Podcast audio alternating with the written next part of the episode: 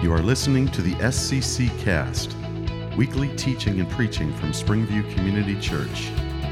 Find us on the web at www.springviewcc.org. We are located at 12881 Andersonville Road in Davisburg, Michigan. We welcome you to come as you are to experience a friendly worship setting with biblical preaching, teaching, and application. Now, here's Pastor Ben Glupker. Well, turn in your Bible, if you would, to 2 Kings 22. 2 Kings 22. We are moving this morning, beginning new sermon series. It's back to school time. Our new sermon series for over the next seven weeks is entitled Back to the Book. Back to the Book. Back to the book. This book. We need to go back to the book. Do we need this series? As we think about this at the beginning, do we need this series? Now, we know that the broader culture outside the church has largely written off the book. It used to be the case. It used to be the case, perhaps in memory for some of you, uh, that even though our culture wasn't explicitly Christian, it, its values were largely formed by the Bible. Ideas about right and wrong. Of course, not everyone outside the church followed the Bible, not everyone inside the church followed the book, but, but the ideas about what was right and wrong were largely shared, largely formed from the Bible, and even the ones that, that moved away from it were explicitly a reaction to what the Bible teaches. That used to be the case, but not anymore. Not anymore, of course. We lament the loss, we lament the impact that that's had on our culture. But the culture's rejection of the Bible isn't my primary concern in this series. Of course, it's not just the broader culture, the, the broader church world, in many cases. Many churches and ministries and denominations claim to follow the Bible, but for all practical purposes, they've, they've really turned away from it.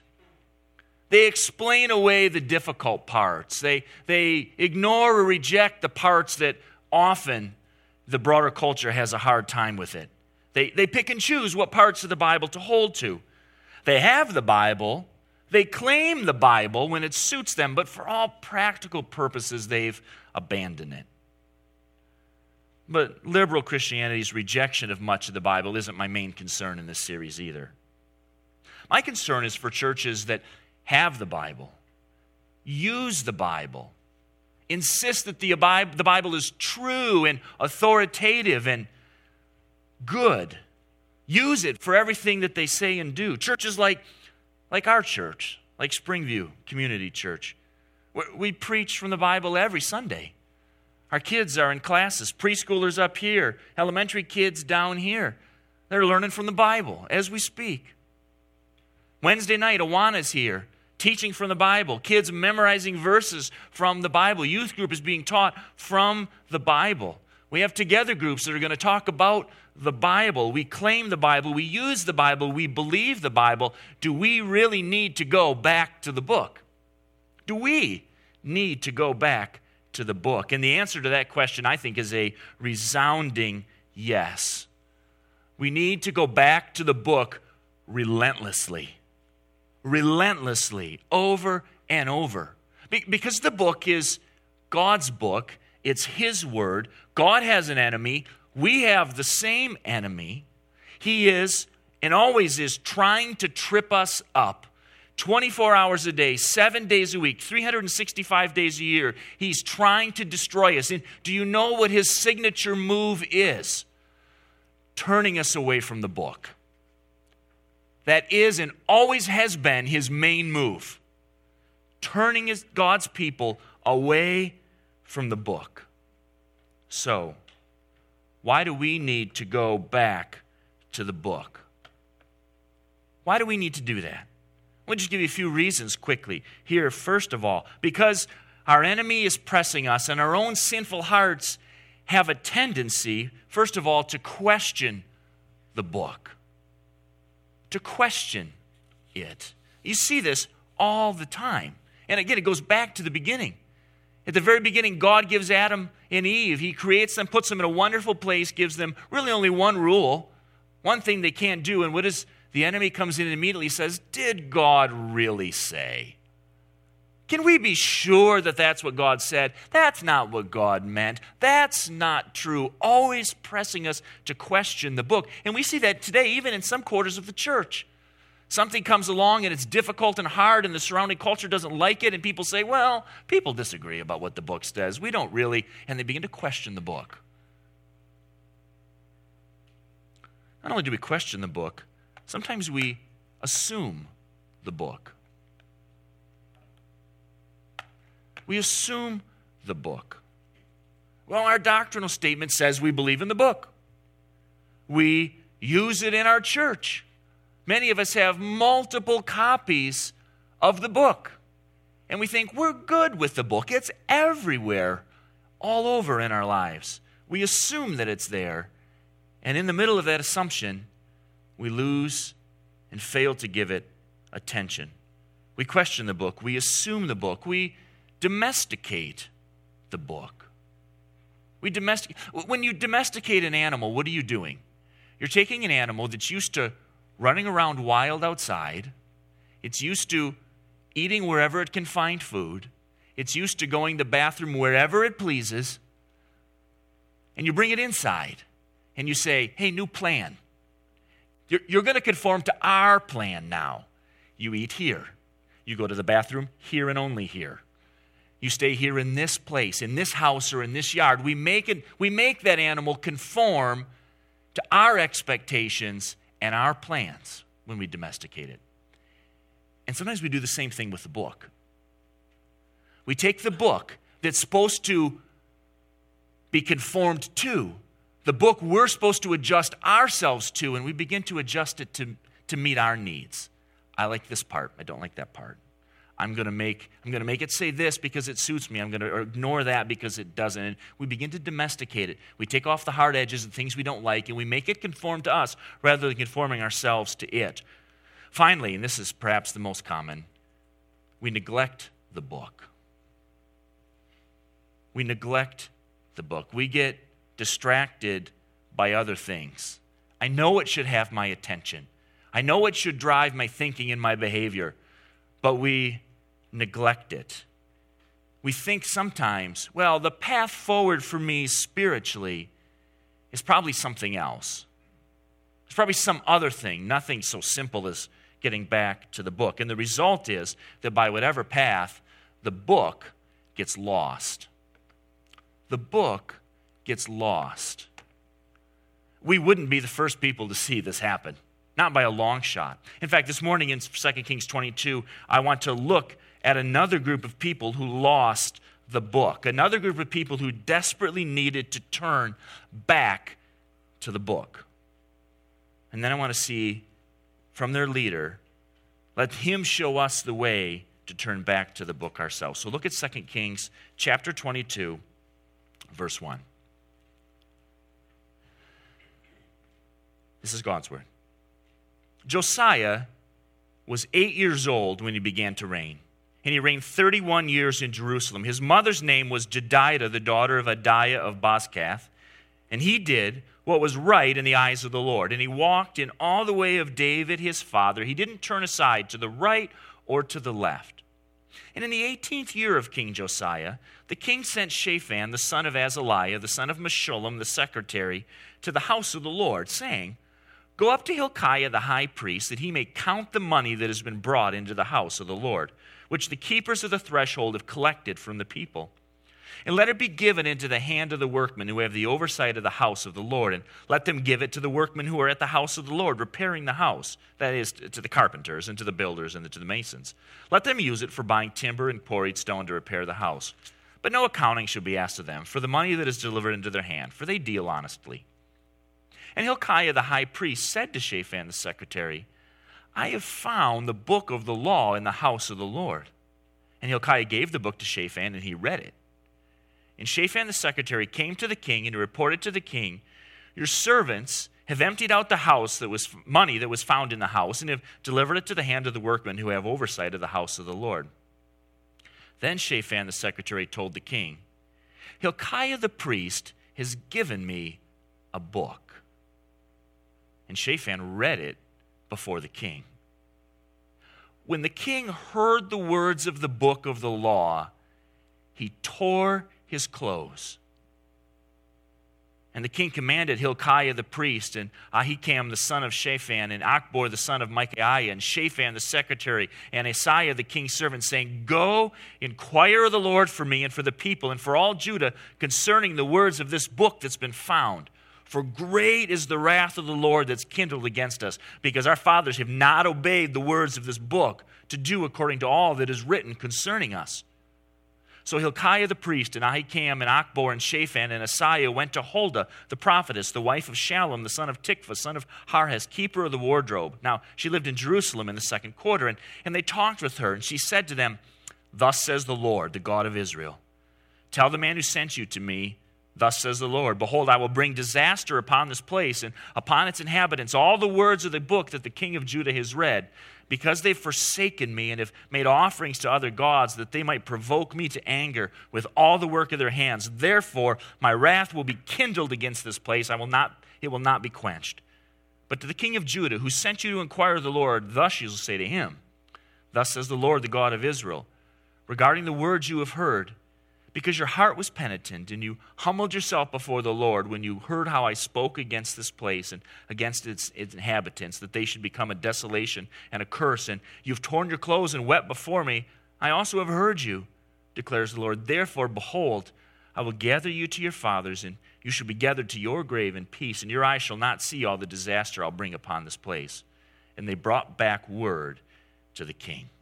Let's pray. Father, I pray now as we look at your word. Uh, I pray that in looking at your word this morning, your spirit would use us to draw us, to draw our hearts individually, together, back to the book. Relentlessly, over and over, that we would find there all that we need to be your people, for you to be our God. I pray that you would use, even this morning, the preaching of your word, your powerful, true word in our hearts, that you would change us. You would change our church, draw us back to you, and drawing us back to the book. I pray this in Jesus' name. Amen. Here's my thesis this morning. Every big step forward spiritually starts with a step back to the book. Every big step forward spiritually starts with a step back to the book. And, and did God's people in Josiah's day ever need to take a step forward spiritually? Things were bad. We read chapter 23, the chapter right after this, earlier in our service. And you see how bad it was by some of the things that Josiah corrected. He's, he's taking altars to pagan gods, sun, moon, and star gods, off the roofs and out of the courtyards of the temple to Jehovah, Yahweh, the God of Israel. There's temples to false gods there. There's Asherah poles for worshiping Baal in the temple of God. And he's taking them out. There's, there's huts and chambers for cult prostitutes in the house of God. There's statues right outside the city to foreign gods where they burned their children. He's destroying them and tearing them down. Did they ever need to take a step forward spiritually? See, Josiah's great grandfather, Hezekiah, had been a great king.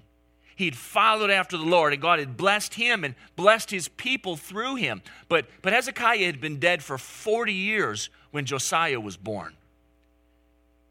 That was his great grandfather. His grandfather, Hezekiah's son, Manasseh, was terrible. He was a terrible king. If we went back and read chapter 21, we'd see just how bad, but you can see the summary of it in verse 9 of 2 Kings 21. He says they didn't listen, the people of Israel. Manasseh led them astray to do more evil than the nations had done, whom the Lord had destroyed before the people of Israel. Back when they had come out of Egypt and come into the promised land, God says, I'm giving you the land, Israel. The people are wicked. And what they say here about Manasseh, some five, six, seven hundred years later, is they say, This is how bad he was. He was worse than the people that Israel drove out in the Exodus. That's how bad he was. 55 years they labor. The people labor and wallow under this evil leadership. And as a result, foreign nations are oppressing them. Assyria has Israel under their thumb. Finally, he dies, and Josiah's father, Amon, becomes king. He's terrible too. He lasts two years and he's assassinated in a political coup. And they put Josiah, eight years old, on the throne. And it says right at the beginning of chapter 22 he did what was right in the eyes of the Lord. 50 some years they've labored under the weight of sinful, evil leadership that's led the people astray. And then Josiah comes along and he does what's right in the eyes of the Lord. I doubt that very many people in Israel in Josiah's day realized at first what an amazing and unlikely thing, what a blessing that is. Do you remember in, in Lewis's uh, The Chronicles of Narnia and The Lion, the Witch, and the Wardrobe, how, how uh, the White Witch, Jadis, has all of Narnia under her evil control? And for a hundred years, it's always winter, but never Christmas. It's always winter. It's dark it's gloomy. There's little joy, little warmth. It's never spring. And then, and then all of a sudden, the sons of Adam and daughters of Eve, the Pevensey children, come and, and they learn that Aslan, the true king, the good king, is on the move. And, and what begins to happen? Spring comes, sun, life. Things are beginning to change. We see something like that here. A new king comes, and he is going to do what's right in the eyes of the Lord. People couldn't see it right away, of course. And I'm sure there were many people who were invested in the evil status quo, and they probably didn't like it very much as it happened. But when we read that Josiah became king and, and he was going to do what's right in the eyes of the Lord, we begin to feel like, hey, maybe these people have a chance. Maybe now there's a chance for the oppression of evil to be lifted. Something good could happen here if the leader is going to follow the Lord. You know what? The same thing is true in my life and in yours. With those spheres and domains where you have influence or leadership, the same thing, if, if, if you turn to the Lord, the people in your life have a chance to follow you into God's blessing, joy, and peace. If we turn afresh to the Lord, what could that mean for our families, our marriages, our relationships, our church, if we would turn afresh to the Lord. See, that's the opportunity that presents itself to Israel here as young Josiah becomes king. In the parallel passage in Second Chronicles 34, we learn that eight years into his reign, so he's 16, he begins to seek the Lord. Four years later, when he's 20, he begins taking his first tentative steps to do what's right and put away the idolatry. And then here, six years later, we see in his 18th year, he's, he's 26 years old. This is when things really start to happen. How does it begin?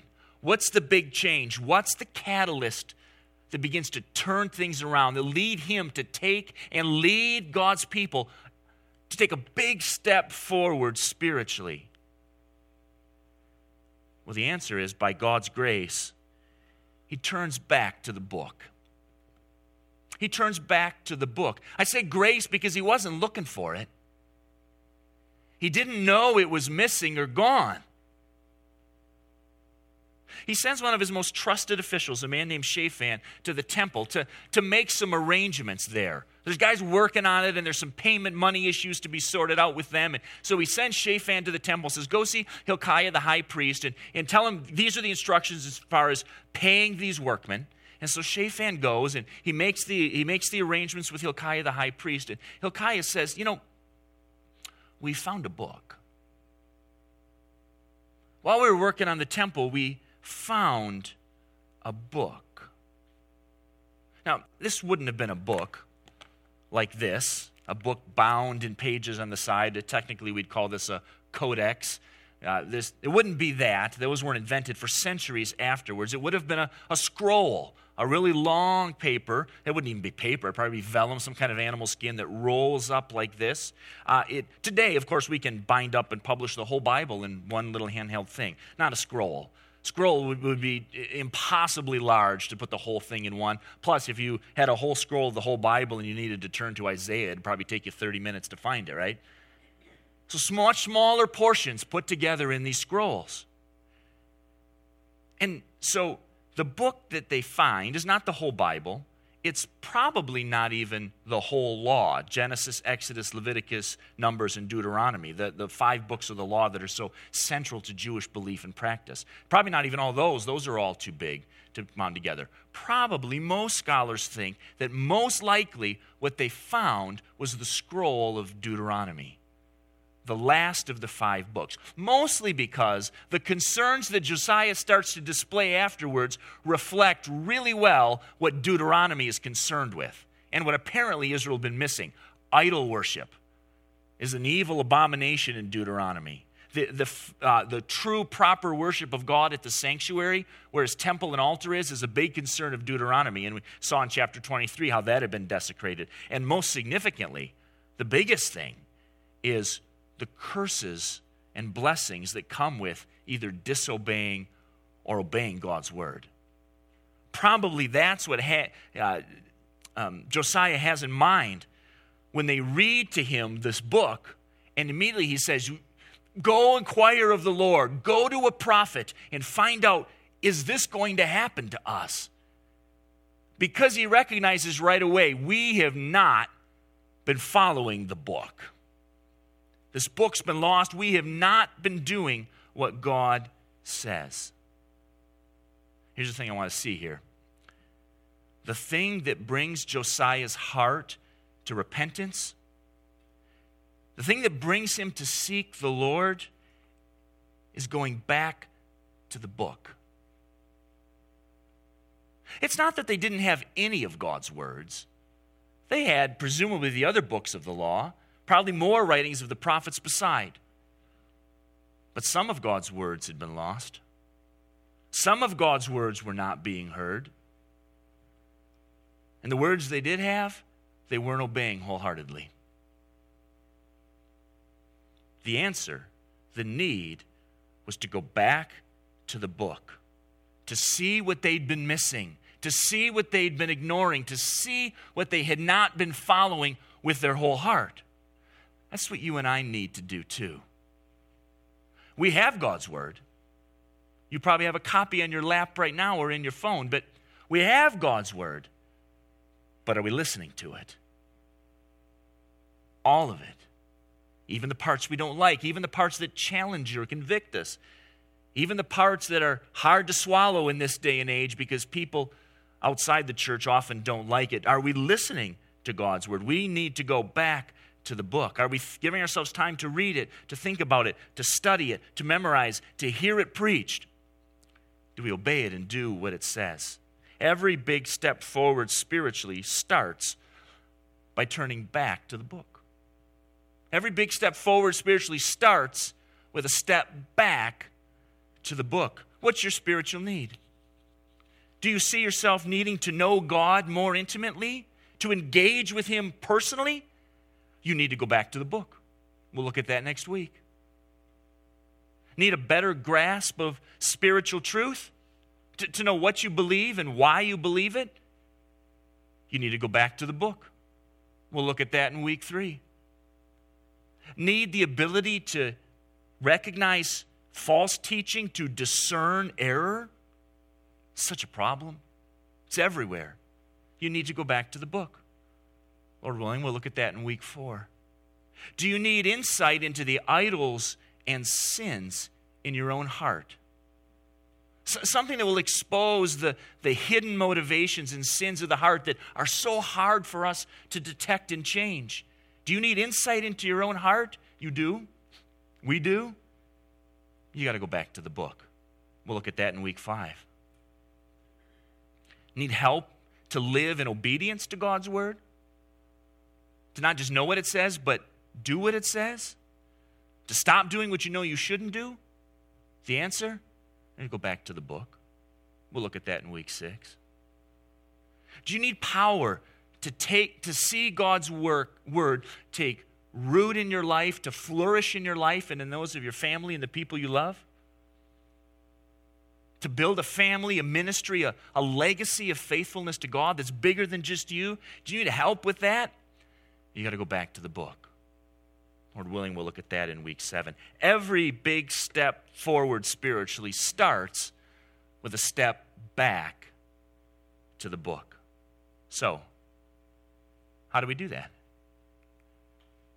What do we need to do to go back to the book? Well, 2 Kings 22 here helps point us in the way we need to go. Here's the first thing you need a concern. A concern. In chapter 22, verse 11, they bring the book of the law. Shaphan says to King Josiah, We found a book, and he reads it to him. And it says in verse 11, When the king heard the words of the book of the law, he tore his clothes.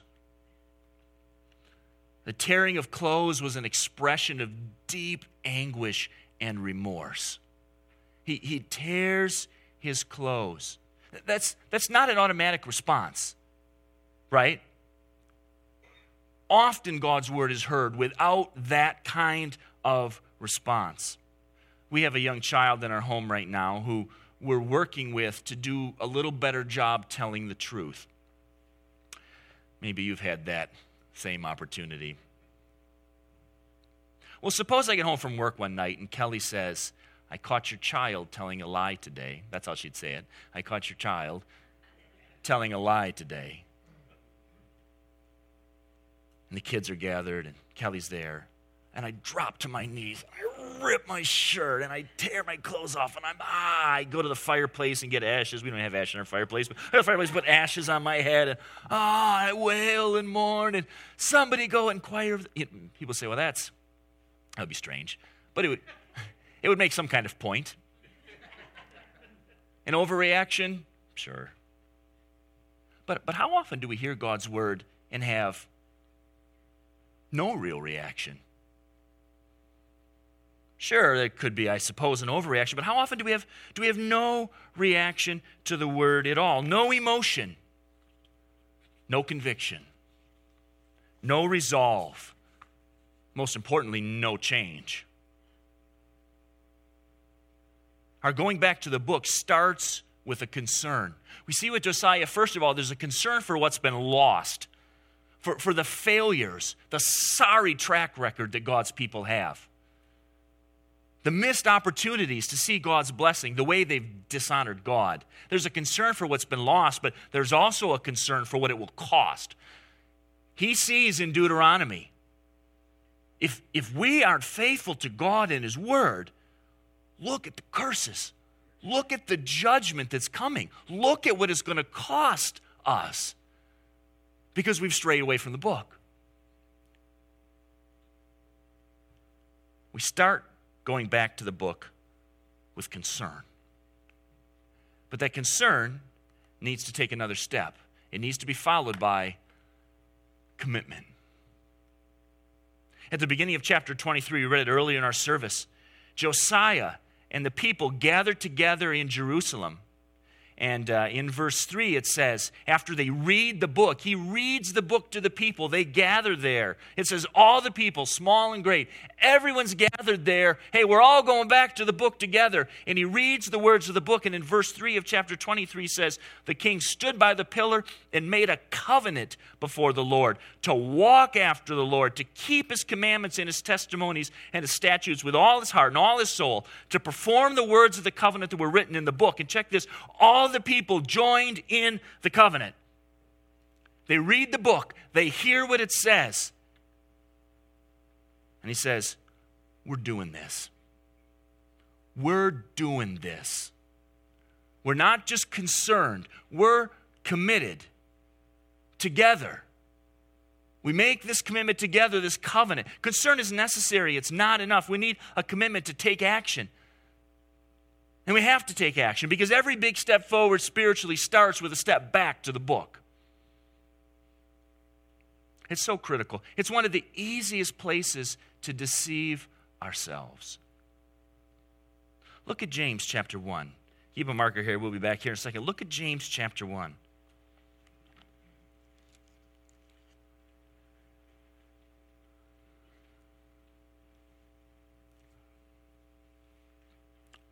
James 1, verse 22.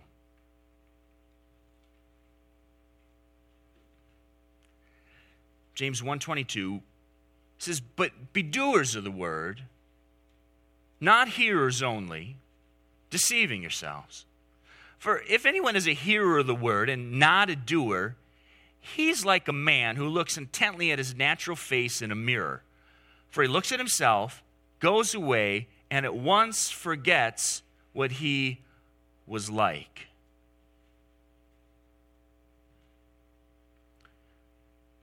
Imagine a girl, a teenage girl. She gets up in the morning. She's getting ready for school. She's got a lot of work to do. She goes in the bathroom. She looks in the mirror. My hair looks nuts. Serious bedhead. That looks ridiculous. She looks at her face. She didn't get enough sleep. Dark blotches under her eyes. You know, she's like, oh, I gotta. She's close to the mirror. Teeth, boy, teeth need to be brushed. Breath is terrible. You know, no makeup on, all these things. And she looks at the mirror and says, Wow, this needs a lot of attention. And then she turns and she walks out and grabs her backpack and heads out to the bus. And you say, Well, why did you even go look at the mirror at all? Because the mirror has a job. You look in the mirror, it tells you what you need to know so you can do what you need to do. And it would be very foolish to waste any time looking in the mirror if you're not going to take care of what needs to be taken care of. That's why it's there. And James says, when you read the book or hear the book and don't do what it says, it's like you put the mirror of the book in front of your face and it, it shows you who you really are. But that needs attention. That needs to be changed. Not obeying that, not pure and holy in that. The, all these things it shows us, and the list is endless. You spend your whole life and you won't exhaust the list. But the person who hears the word and doesn't do it is they look at the mirror and they go, and then they go off and they don't deal with it. And they're just like that teenage girl who gets the information she needs and doesn't make the changes she needs to make and is going to face the consequences when she gets to where she's going. But we do that all the time. We hear the word, it shows us what we need to see, and we don't do anything with it. Maybe we're concerned, but no commitment. No resolve to change, no resolve to do what it says. We need Josiah's attitude and Israel's attitude. We're entering into covenant together. We're doing this. We've heard the word, we're doing this. We are committed, even when it's hard, even when it's costly, even when others don't understand, even if the world around us says, ah, that's going too far. We say, no, we are doing this because every big step forward spiritually starts with a step back to the book. Here's the third thing we need a rhythm. A rhythm. Back in 2 Kings 23, once he begins to take action, one of the things he picks up at the beginning of chapter 23, they make the commitment together, and then later in verse 21, the king commands the people, keep the Passover to the Lord your God. See, God had given them a festival.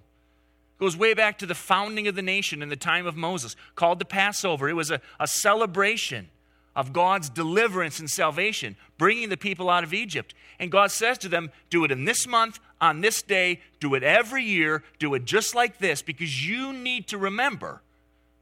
You need that rhythm, that predictable, regular rhythm when we go back and we remember what God has done. I think in a similar way, we need to implement a rhythm in our own lives that brings us back to the book.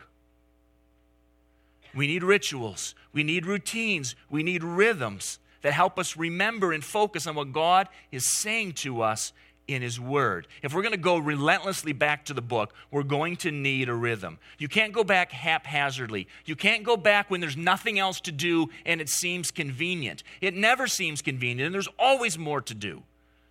And if you don't have a rhythm for going to God's Word, whether it's to read it or meditate on it or study it or memorize it or talk about it with others or hear it preached or, or whatever way we might come back to God's Word, if you don't have a rhythm, a routine, you will find yourself always negotiating with yourself. Should I do this right now? Maybe I'll do it later because something else will always seem more pressing, something else will always seem more important.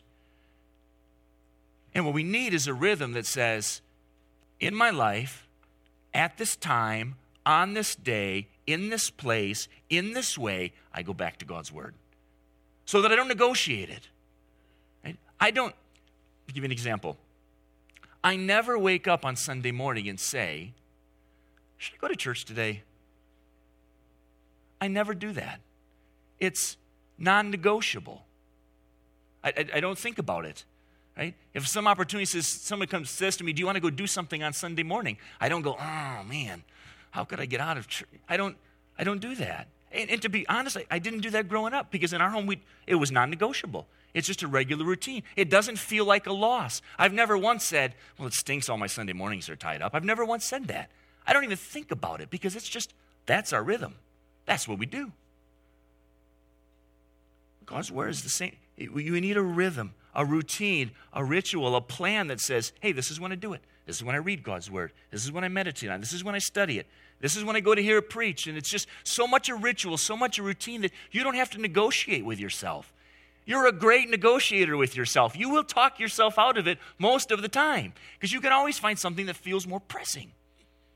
We need a rhythm. Because if we want to take a big step forward spiritually, we need to take a step back to the book. The fourth thing we need is a reminder. A reminder. Turn back, one last turn here, back to Deuteronomy chapter 6. Deuteronomy 6. Deuteronomy, of course, is probably the book that had been lost and found in Josiah's day. It may well be that this very passage is one that he read or had read to him there by Shaphan in his court. Deuteronomy 6 4.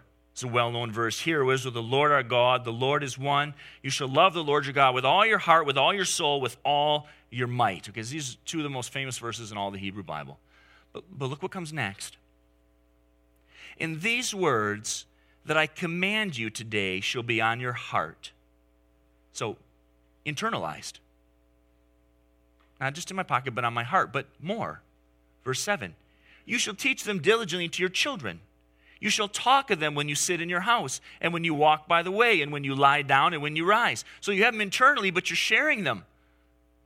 But there's more, verse 8 You shall bind them as a sign on your hand. They shall be as frontlets between your eyes. You shall write them on the doorposts of your house and on your gates. I've internalized it. I'm speaking about it. I'm putting physical reminders of the book. So, so put it on the, the posts of the doorway of your house. They'd have these little containers, they're called mezuzahs, and they'd have a little tiny scroll, real small, written, often this passage right here, written on it, or other important passages. They'd roll it real tight, and it would sit right on the doorpost of their house. When I worked at the Jewish temple, when I was in seminary down in Louisville, Kentucky, in the offices, several of the offices had, they, they wasn't really a scroll and it was just kind of a fake thing, but just they would have a little mezuzah kind of screwed or magnet on the steel door frames of the offices. It was just a, a traditional thing. It's there. I don't know if they noticed it. I have a feeling they walk past it without thinking about it most of the time, but the idea is it's there. It's a reminder. It's something I see that points me back again and again. But, but even more than that, frontlets between your eyes, bind them on your hand or your arm. They would take, they call them tefillin, and they would take like a little leather pouch and they would put scriptures in it and they would tie it around their arm or sometimes around their head. Jesus talks about these in the Gospels, but he calls them uh, uh, in the Greek phylacteries. You remember? And he says, You made them big. There were some people that were taking, they're putting a study Bible on their arm, right? And they were wrapping it around like this. And they've got the ESV study Bible on this side and the NIV study Bible on this side. And you know, something. They, but the point is, we don't want to forget. God's word, it's right here with me. It's right here. the doorpost to my house, I've got reminders all around. I don't, don't want to forget the book. I don't want to forget the book. I take a step forward spiritually, you got to keep going back relentlessly to the book. I need reminders to help me see it. What, what could you use as a reminder? If you go online, you can buy a mezuzah and put it on your doorpost. I don't know if that's the best way, but you could do it. It's biblical. But maybe there's other ways. Maybe there's other things you could do, other things that you could set out. A Bible, a large Bible that you prominently display in your house, for instance. What if, what if every time you reach into your front pocket for your phone, I don't know if you do that much, most people don't, instead of pulling out your phone, you pull out a New Testament? I know you probably need your phone with you, but boy, if, if every time you reach in your pocket a New Testament came out instead of your phone, A, you'd spend less time on your phone, and that'd probably be good. And B, it's, oh, it's, there's a reminder right here. I've got it with me. I, I don't know what it is for you. I don't know where it is or how, but boy, but if you had a reminder, oh, that'd be a help. That'd be a help to keep God's word. Because, listen, every big step forward spiritually starts by turning back to the book. Here's where many of us will get hung up on this. We'll say, I'm concerned, but I'm not quite concerned enough.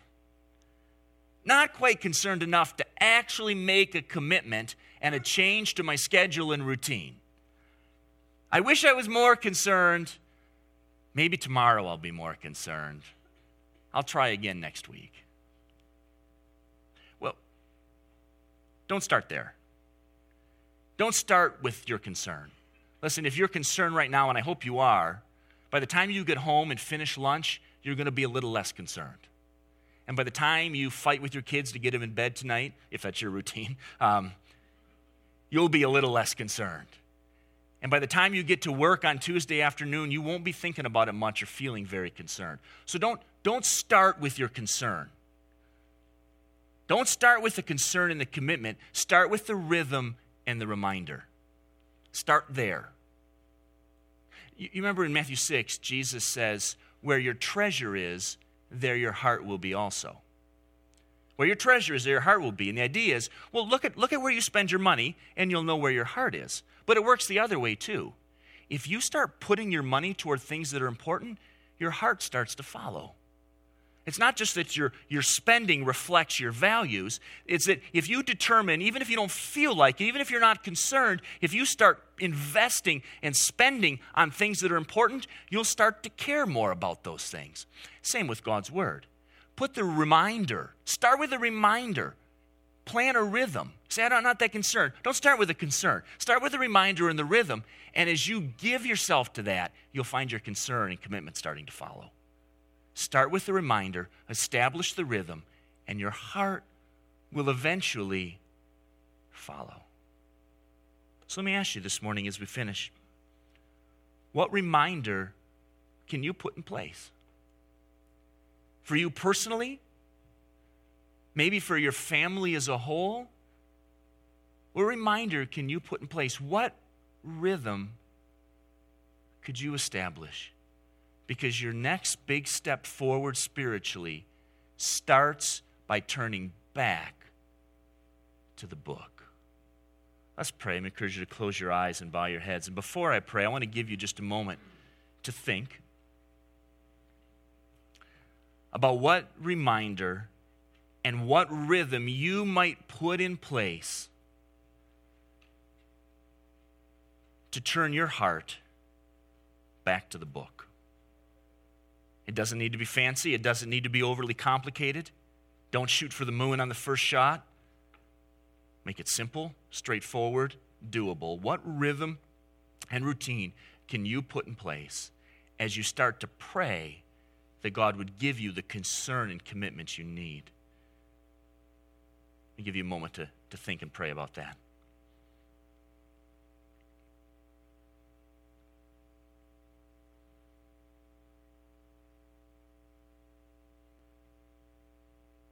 Father, I pray for Springview Community Church, for every person here. We need to take steps forward spiritually. That, that's your plan for us to press on, to grow more like Christ, to mature in our faith and obedience. And the steps we need to take start by turning back to your book. So, Father, I'm asking for much grace. I know very well in my own life and heart how much the enemy wants to keep me from the book. And I know that's true for every other person here. The worst thing we could do in the enemy's mind would be to hear, embrace, believe, and obey your word. And the best thing we can do, from your perspective, is to hear, believe, embrace, and obey your word. And so, Father, we are in a spiritual battle. And I pray that we would fight it by spiritual means prayer, trusting in you and your word. I pray you'd give us the strength to take actionable steps. What reminder, what rhythm we might embrace, strap on so that we might turn regularly, consistently, even when we don't feel like it, might turn again and again relentlessly to your book. Lord, I pray you would use these next seven weeks in our families and in our church family here. I pray that we would leave these seven weeks more committed, more resolved, more eager to humbly turn back to your book and hear what it is you're saying to us so that you might change it by your Spirit through your word for your glory. I pray this in Jesus' name. Amen.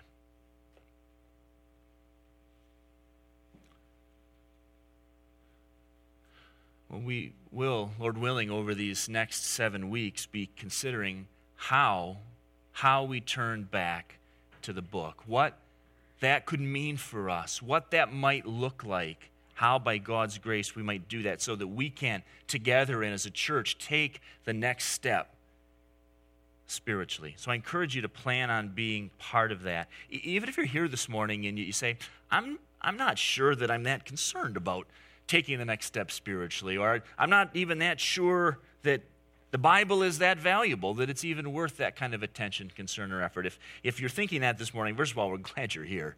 Uh, and I, I encourage you to come back next Sunday because we'll think about those issues. Next Sunday, why should we give the Bible so much attention? Why should we do that? Lord willing, we'll consider that next Sunday together. Let me send you out now with these words of benediction 2 Corinthians 13. The grace of the Lord Jesus Christ and the love of God and the fellowship of the Holy Spirit be with you all. Amen. God bless you. Have a great week.